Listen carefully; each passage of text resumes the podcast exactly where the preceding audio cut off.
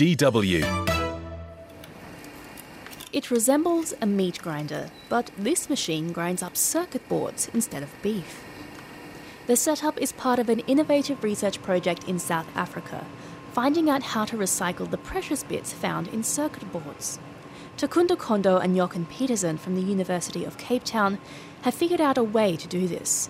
Kondo, a chemical engineer, explains the central aim of this project. We were trying to crush the circuit board so that we can access the, the inner layers, so the copper that's sandwiched in between the, these layers within the board. Accessing metals like copper or the more valuable gold is difficult and costly.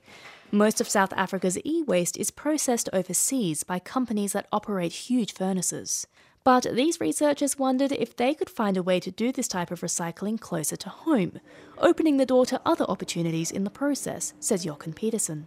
It was a realization that um, uh, we have in South Africa a, a, a, lot of people who just collect a few circuit boards and take them to, to a recycler who then just uh, crushes them up and sends them overseas. And we said, why can't we process this material here, create jobs with that?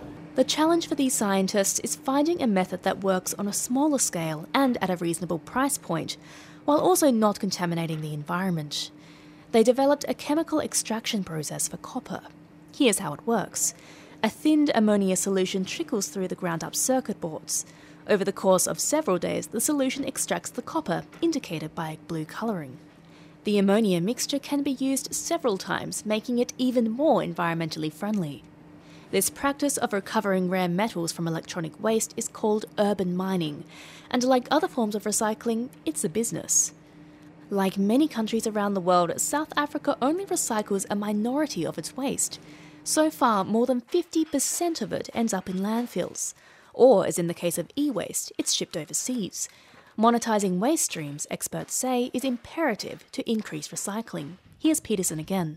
You wouldn't recycle waste just for the goodness of your heart. The people who do it need to earn an income and uh, ideally make sm- at least a small profit on it.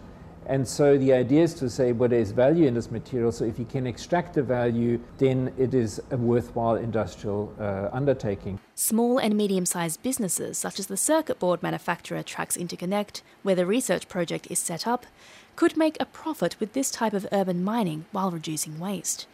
Managing Director of Trax, Daniel Dock, explains why his company is looking to help reclaim materials from its products. There is a social responsibility for all businesses to, to try and look at the waste you produce. And we as a circuit board manufacturer are saying, look, you know, these circuit boards that end up in products that become obsolete, how does one recycle them? You can't reuse them, but if you can reclaim at least the copper from them, then there's some commercial value. And the moment you can, you can give something commercial value, you'll prevent it ending up in a landfill. The idea for this e waste recycling project is being developed at the Hydrometallurgy Lab at the University of Cape Town. Currently, the team is still in the research phase. Through data collection, they want to refine and demonstrate the effectiveness of chemical extraction, not just for copper, but also for retrieving gold. This type of urban mining would ideally reduce the need to mine new copper or gold for electronics. Apart from lower setup costs and energy use, the team's method has another advantage, says Thandazile Moyo, a chemical engineer and the project manager for this program.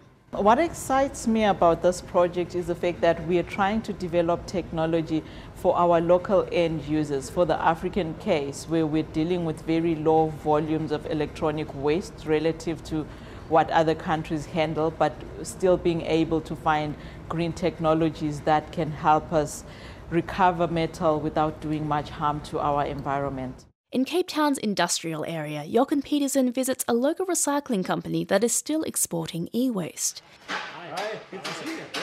Petersen is on the hunt for new raw materials. Up until now, the researchers have used identical models of circuit boards to ensure their results are comparable. But to make this project scalable, the method needs to work for any type of circuit board.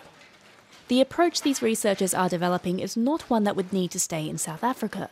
The scientists are convinced the method would be transferable to any other country looking to give this type of e waste recycling a try. DW